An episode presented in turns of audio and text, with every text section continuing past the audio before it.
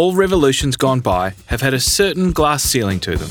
The agricultural revolution was limited by finite land, water, seed, and labour. The industrial revolution had a limit to the amount of fuel and materials it could consume. But the digital revolution, however, seems to have a truly limitless potential. A world where there is genuine abundance, and what we think is advanced tech today will feel archaic tomorrow. I mean, it was only 13 years ago Steve Jobs gave us one more thing with the iPhone, and we already consider its features to be a little ho hum compared to the last model. In terms of the digital revolution and the question, are we there yet? It's only the start of the start.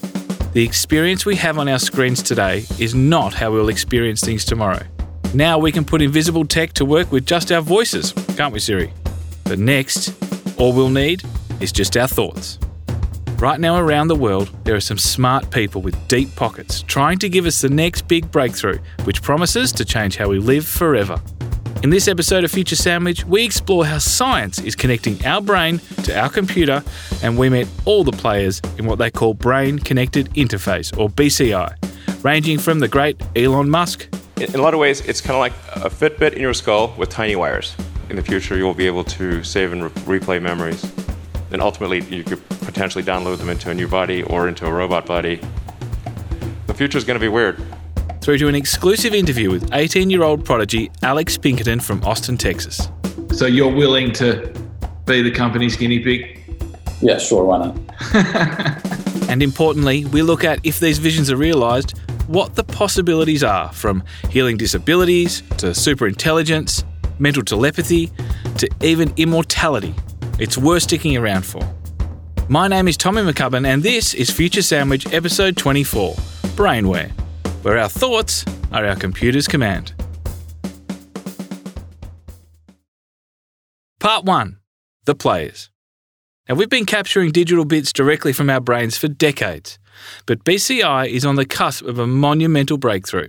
It's set to truly merge robotics and biology, dry code and wet code, operating systems with our organs, which promises to transform our species into a genuine cyborg race.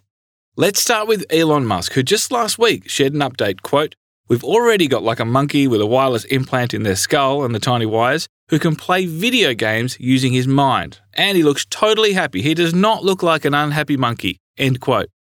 So thanks, Elon. We all know monkeys prefer playing Pong in a lab than swinging on a tree in the jungle. This is an exciting update, although I'm not sure a monkey would be any good at Pong. But it's important we go back and see how Neuralink has reached this milestone. Now, Musk first burst onto the scene a couple of years ago with a presentation which woke us up to the rapid progress and potential of his team at Neuralink. Now, look, best pour a cup of patience because Elon, with all his genius, presents like a nervous intern in front of the company board. Here we go. All right, welcome to the Neuralink product demo. I'm really excited to show you what we've got. I think it's going to blow your mind. Um, so I want to emphasize the the purpose of Neuralink. Like, uh, what do we? What's our goal? Our goal is to solve important spine and brain problems with a seamlessly seamlessly implanted device. So, you want to have a device that you can basically uh, put in your head um, and feel and look totally normal, uh, but it solves uh, some some important problem um, in your brain or spine. So, we've simplified this to simply something that is about the size of a large coin and it, it goes in your skull, replaces a piece of skull, um, and the wires uh, uh, then, then connect uh, within a few centimeters or about an inch away from the device. I mean, fr- frankly, to, to sort of simplify this, uh, uh, what, what we're, I mean, it's more complicated than this, but it's, in a lot of ways, it's kind of like a Fitbit in your skull with tiny wires. Our, our current prototype, version 0.9, has about 1,000 channels. Uh, so that's you about 100 times better than the, the next best um, uh, consumer device that's available. And it's a 23 millimeters by 8 millimeters. It actually uh, fits quite nicely in your skull because your, your, skull is about 10 millimeters thick. So uh, it fits, it goes flush with your skull, it's invisible, and all you can see afterwards is that there's a tiny scar. And if it's under your hair, you can't see it at all. In fact, I could have a Neuralink right now, and you wouldn't know. Anyway, so it's also inductively charged, so um, it's charged in the same way that you, char- you charge a smartwatch or a phone. Um, and so you can use it all day, uh, charge it at night, and have full functionality. Now, I'm not exactly lining up for this, Elon, but out of curiosity, how do we implant the hardware and actually connect this chip to our brain? So you want the surgery to be as, as automated uh, and, and, as possible, and the only way you can achieve the level of precision that's needed is with an advanced robot. Uh, the link procedure, the, the installation of a link, done in under an hour. Um, so you can basically go in in the morning and leave the hospital in the afternoon. And it can be done without general anesthesia. And the big question how much will it cost? Inclusive of the automated surgery, I think we want to get the, the, the, the price down to a few thousand dollars. So a robot surgeon will just drill a hole in my skull, connect wires to my brain tissue, and I'll be back at my desk by lunch. Elon went on to give us a demonstration with Gertrude the pig. He showed footage of the guinea pig pig eating food off his lab's floor. So what you're the, the beeps you're hearing are real-time signals from the Neuralink in Gertrude's head. So this Neuralink connects to neurons that are uh, in her snout. So whenever she snuffles around and touches something with her snout, the, that sends out uh, neural spikes, which are detected. Uh, she's had the implant for two months. So this is a healthy and happy pig with an implant that is two month old, two months old, and working well. Yeah.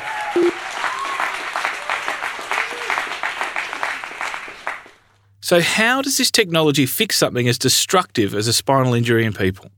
If you can, if you can sense what somebody is trying to do with their limbs, what they want to do with their limbs, um, then you can actually uh, uh, do a second implant that's at the base of the spine or, or wherever, just after wherever the spinal injury occurred, and you can, you can create a neural shunt. Uh, so we, I, I think long term, I'm confident that long term, uh, it will be possible to restore somebody's full body motion. And it looks like it's becoming a reality. Elon and the Neuralink team have just been given FDA approval to begin clinical trials on humans. And it wouldn't be a presentation from Elon without getting a little bit weird. In the future, you'll be able to save and re- replay memories. Um, I mean, this is obviously sounding increasingly like a Black Mirror episode. Um, but, uh, well, I guess they're pretty good at predicting. Um, but yeah, essentially, if, if you have a whole brain interface, everything that's encoded in memory, you could uh, you could upload. You could basically store your memories um, as a backup and restore the memories. Um, and ultimately, you could potentially download them into a new body or into a robot body. The future is going to be weird. Now, going up against Elon in any business venture is intimidating, and the chips are already stacked against you before you start. But there are some ambitious and well funded innovators having a crack. And all are focused on the same goal of brain computer interface, but via different processes, most of which, thankfully, don't require drilling in our skulls. Someone working very hard is America's official brain computer interface prodigy, Alex Pinkerton, CEO of Brain Interface, who two years ago won the South by Southwest Innovation Award for his development on using graphene instead of drills and wires. And wait for it, he hasn't even graduated from school yet. So you're coming live from Austin, huh? Yeah, uh, COVID's pretty bad here, so not a lot happening. But uh, yeah, Austin, Texas. So this is a really fascinating story. So how old are you? I'm 18, just turned 18 actually. And so you're finishing school in 2021, Right. and you've already been working on this concept for two years. Let's see. I guess it would be more like three years now. Uh, I started in probably midway through uh, freshman year. And so, what are you and your company working towards? What's sort of the the problem that you think this technology you can specifically solve? Um, so I guess what our goal really is is to uh, create a brain interface that has that same sensitivity as those MEG or EEG systems, but uh, is able to be, guess, compacted into an earbud or a cap. We're not really, we haven't landed on a uh, a device that uh, we think will fit uh, ideally, but uh, yeah, we just basically want to uh, simplify it into a non-invasive, mass market friendly device that uh, people can use just you know without the uh, requirement of brain surgery.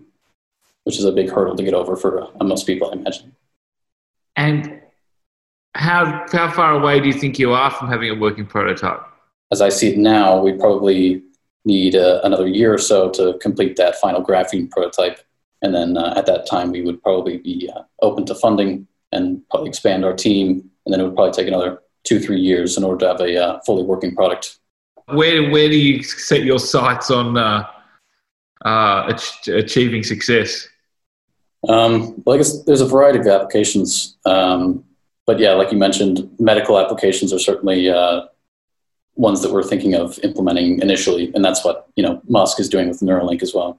Um, but uh, where our project comes in really is in the uh, I suppose entertainment aspect of it, being able to you know connect to a device, computer, your iPhone, and just be able to easily uh, browse or, or, interface with the UI.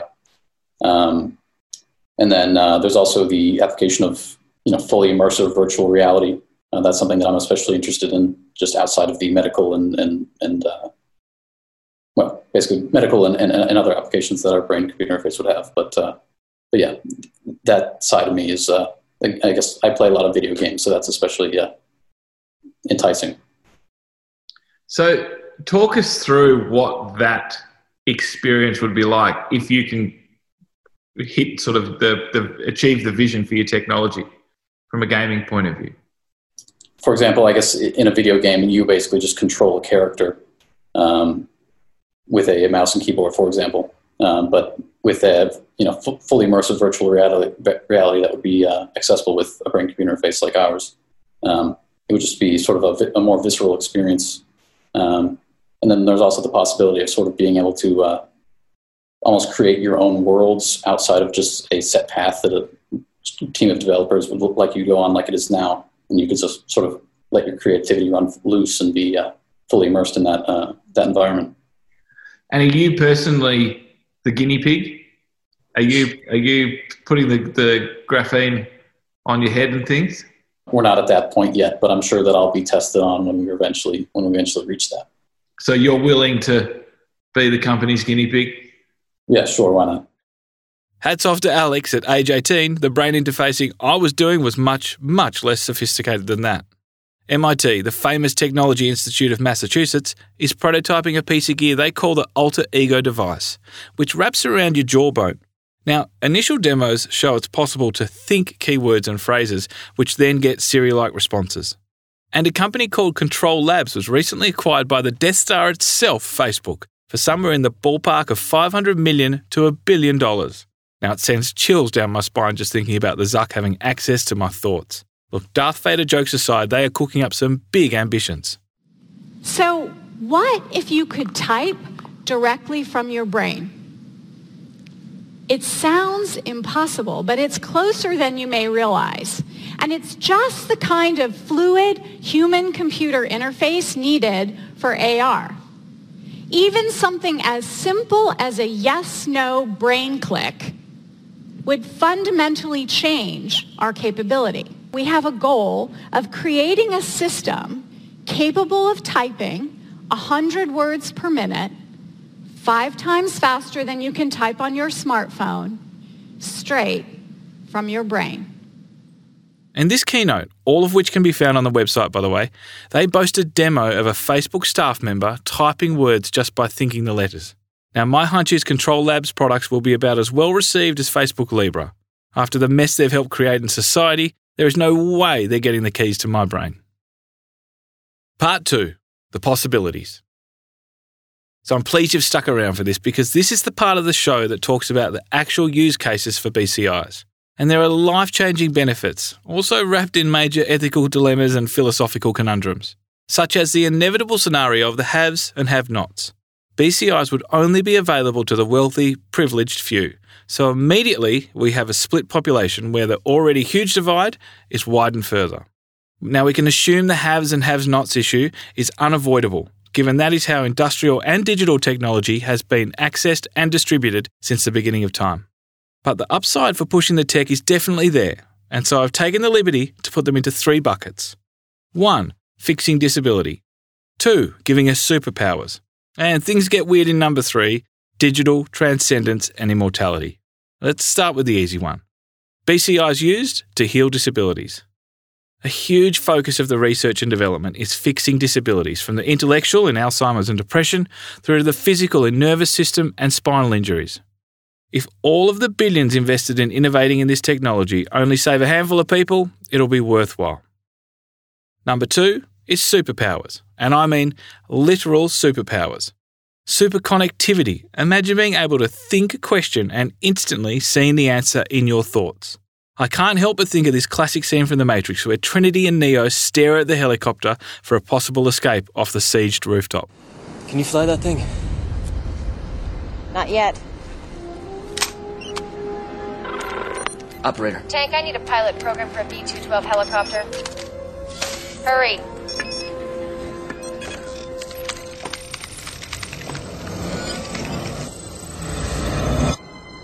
Let's go.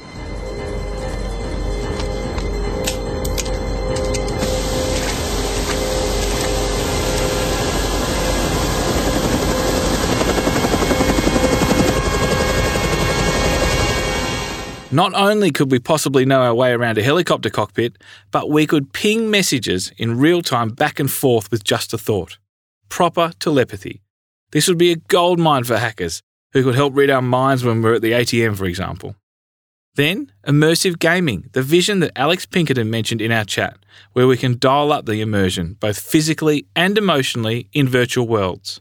We would feel moments in games with hair raising reality, triggering real adrenaline and dopamine hits as strong as the real thing. Have a photo memory, won't just be a figure of speech either.